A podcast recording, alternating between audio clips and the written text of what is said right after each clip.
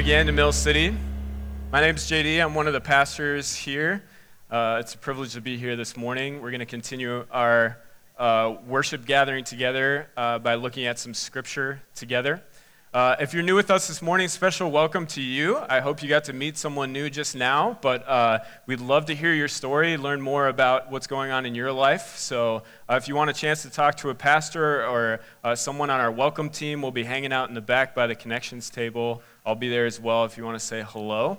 Uh, we're in the midst of this series, this Advent series. This is uh, several years in a row we've been doing this where we've been focusing on Advent and uh, coinciding with the Advent candles and focusing on different themes every week. And this year we've been focusing on God's movement in the Christmas story, what God was up to in the Christmas story. We're always asking at Mill City, what is God up to and how can we respond?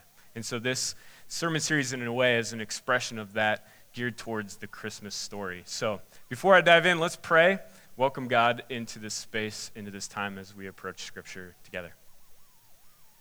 Father, Son, and Holy Spirit, we're here to worship you. We're here to glorify your name. We come as we are, not as we think we should be.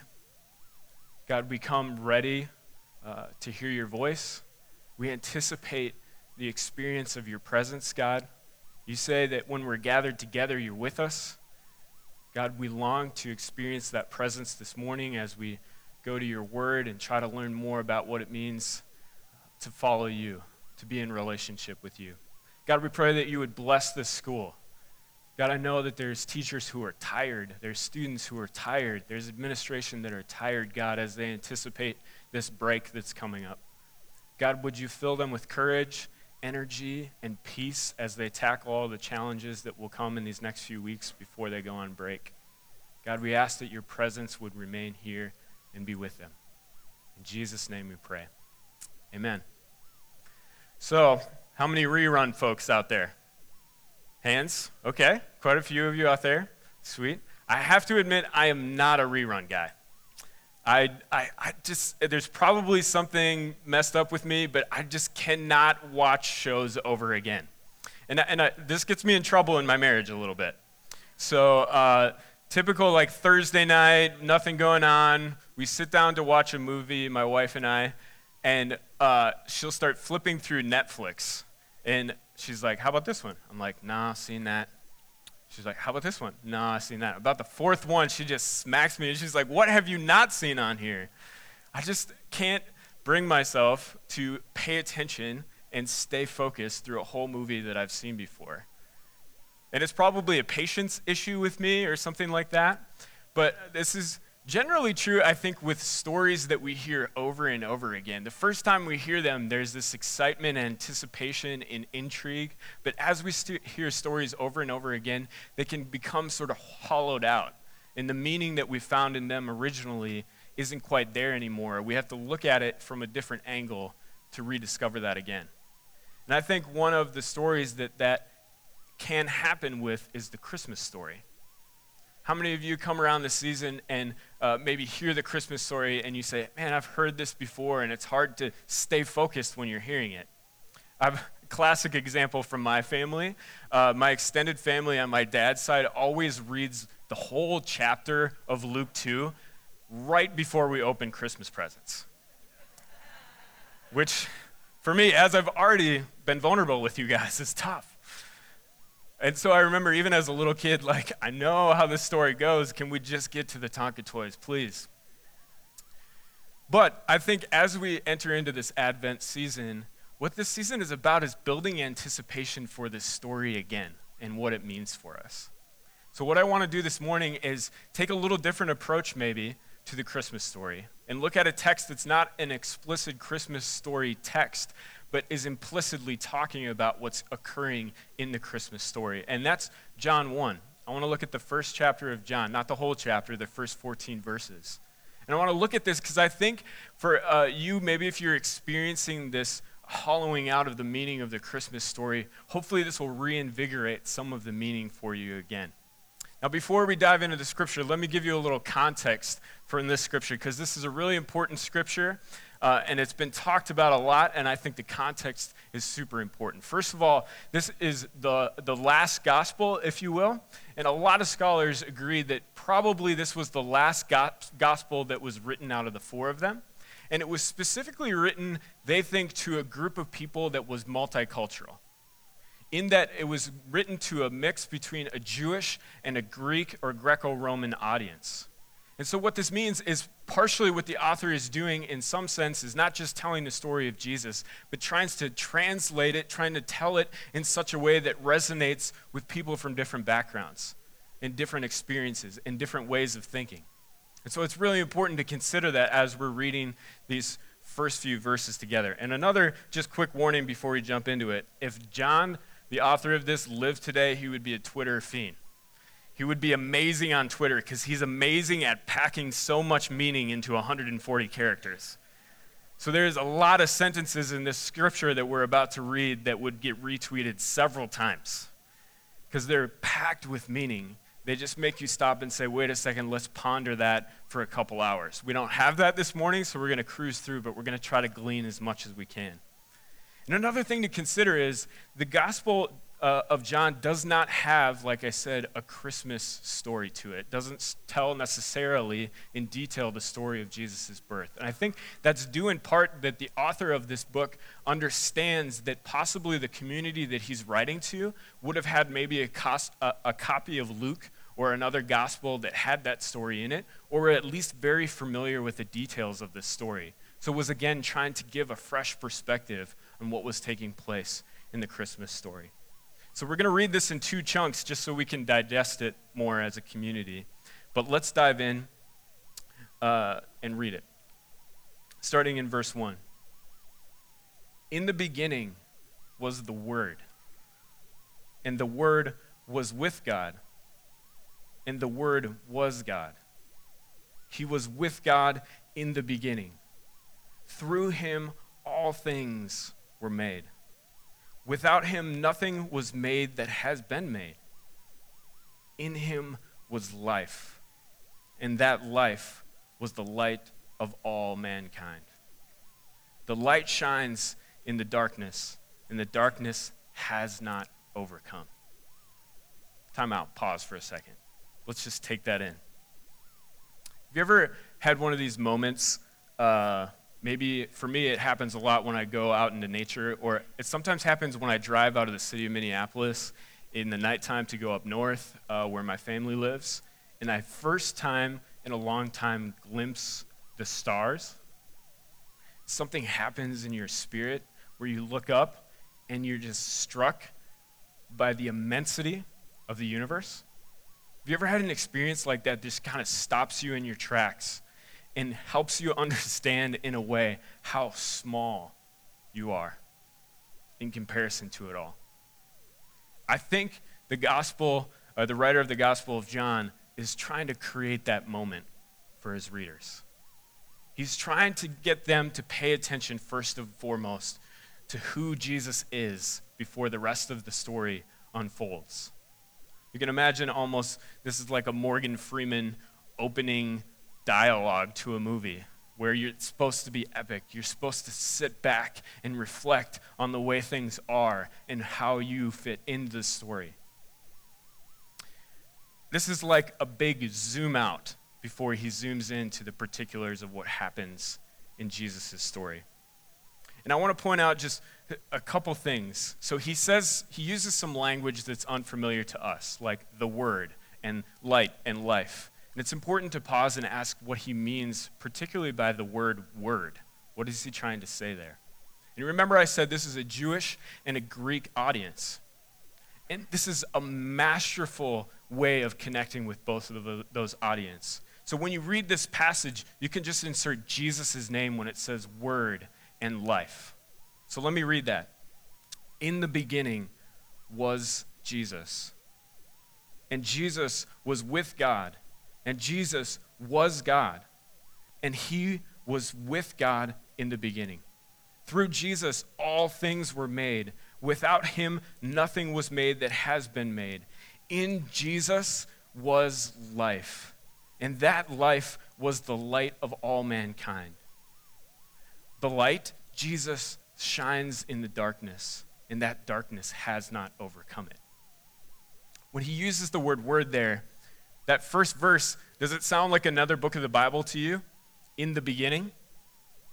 Does it sound like Genesis 1 to you? To a Jewish audience, to use the phrase the word recollects or brings back their attention to how God created the whole world through his words, through the speech act that he proclaimed the world into existence. Psalm 33 puts it this way this is a very important psalm for the Jewish faith. By the word of the Lord, the heavens were made, their starry hosts uh, by the breath of his mouth. This was a really robust idea in Jewish uh, tradition that the Word of God was a very part of who He was. And it was responsible for, His Word was responsible for the creation of the whole universe. And the author of John wants us to pause and recognize that that is Jesus. Secondly, like the Greek audience, this, this phrase, the word, had rich meaning with them as well. Logos or logos, as you might have heard it said. And this is somewhat confusing term, but it's basically in Greek thought, they, they thought about the principle of rationale. And the best way I've heard it described as they believed there was this blue, the blueprint out there for the way life ought to be. And sometimes they even personified it in a deity. And the author of John here, speaking to both the Jewish and Greek audience and saying, that is Jesus. Jesus is the blueprint for how things ought to be in life. John is really important to him to describe Jesus as this cosmic Jesus. Often, when we hear the Christmas story, we just think that that's where Jesus' story starts.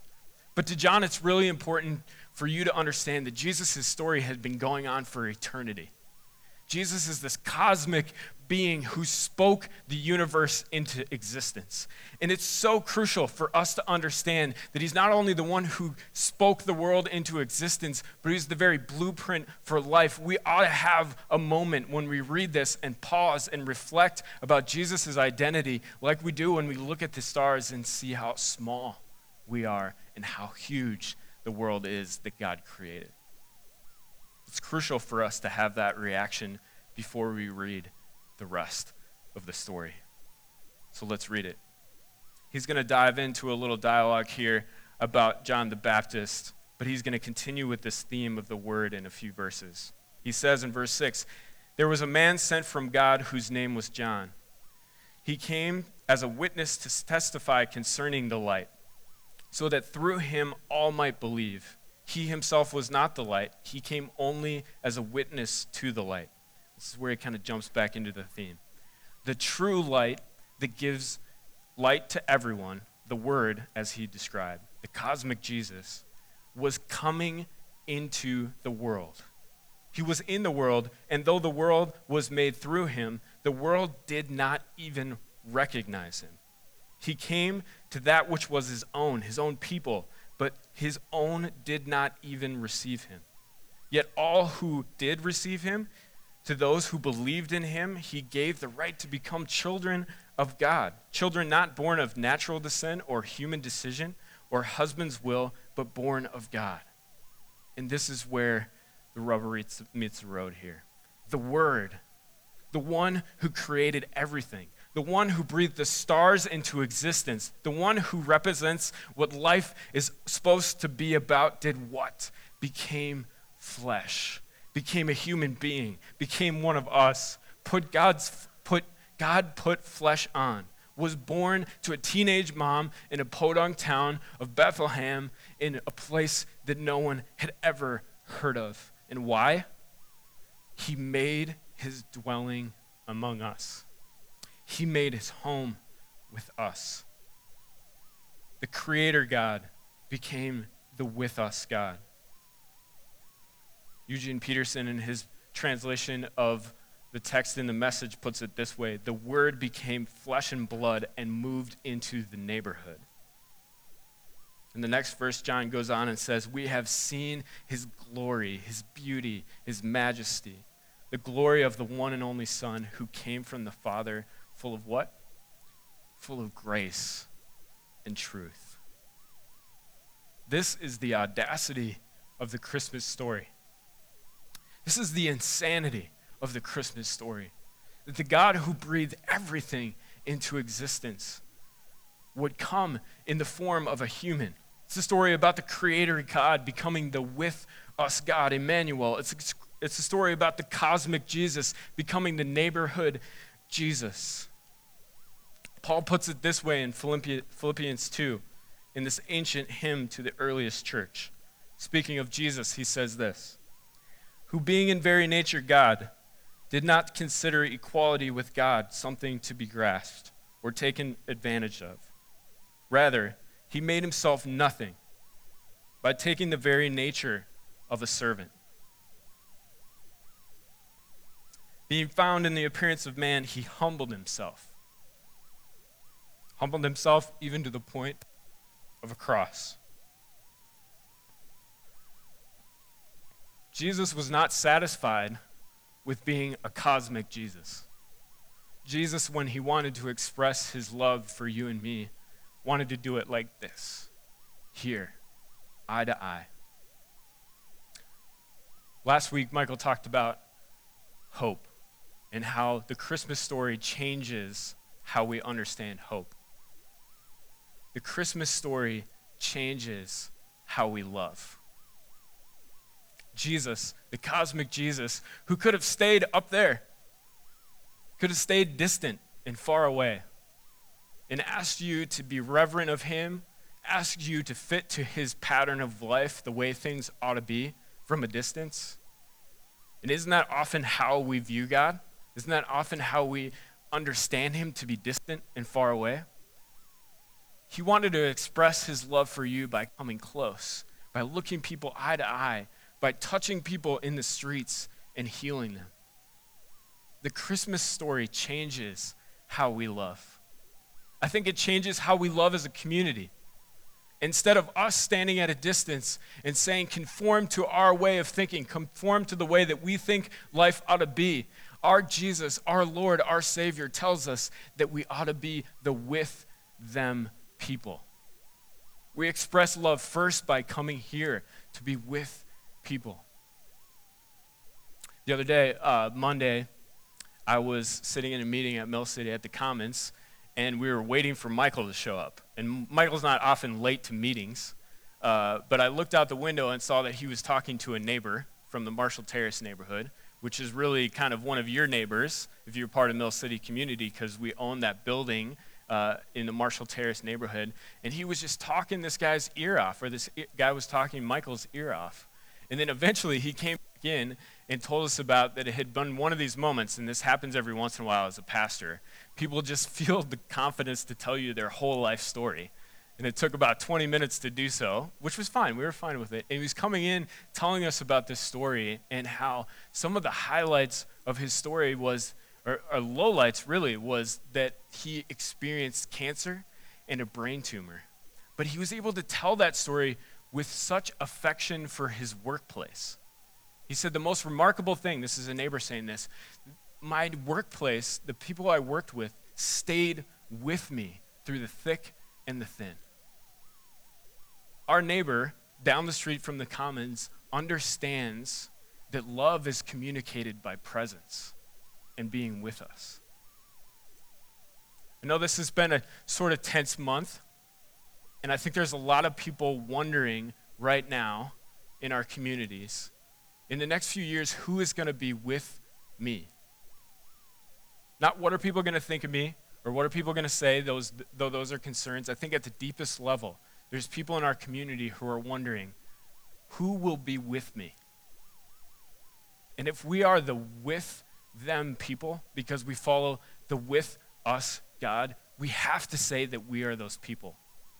And not just with our words, but with our actions. And our love can't be from a distance. It has to be from here, eye to eye, with people experiencing pain and struggle.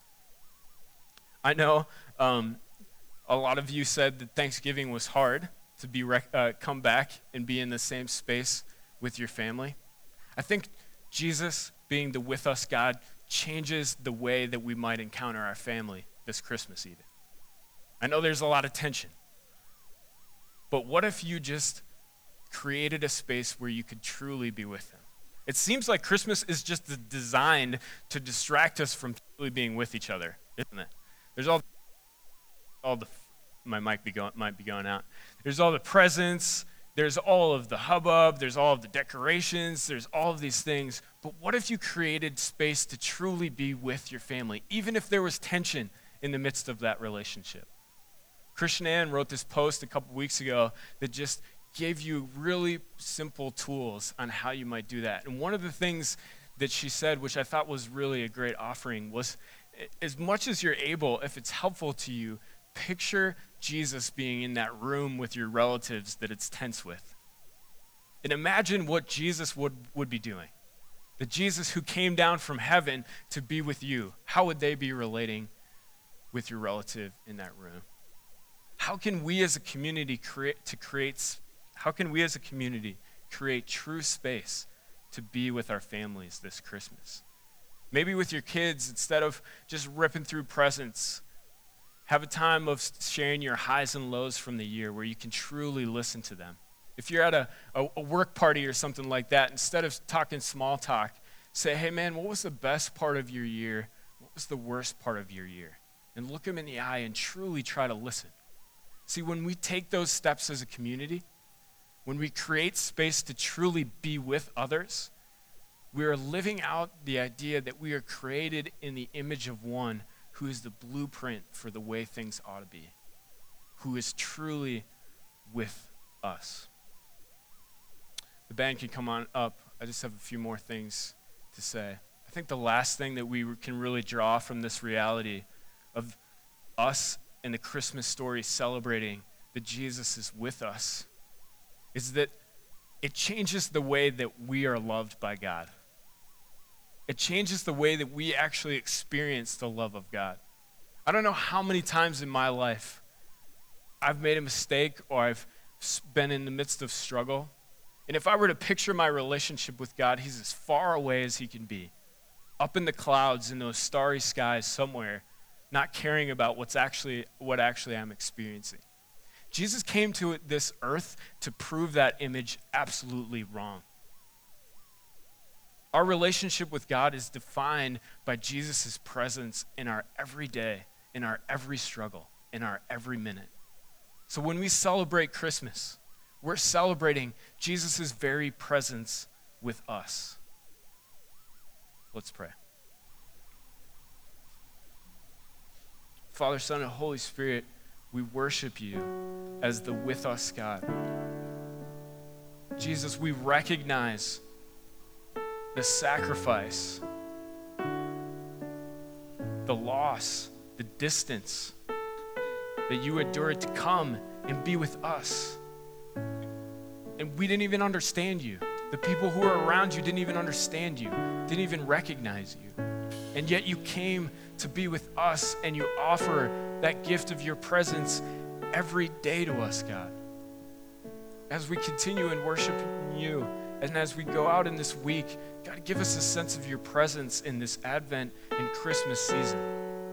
God, may we celebrate that you're with us. And because of that, we can truly be with others.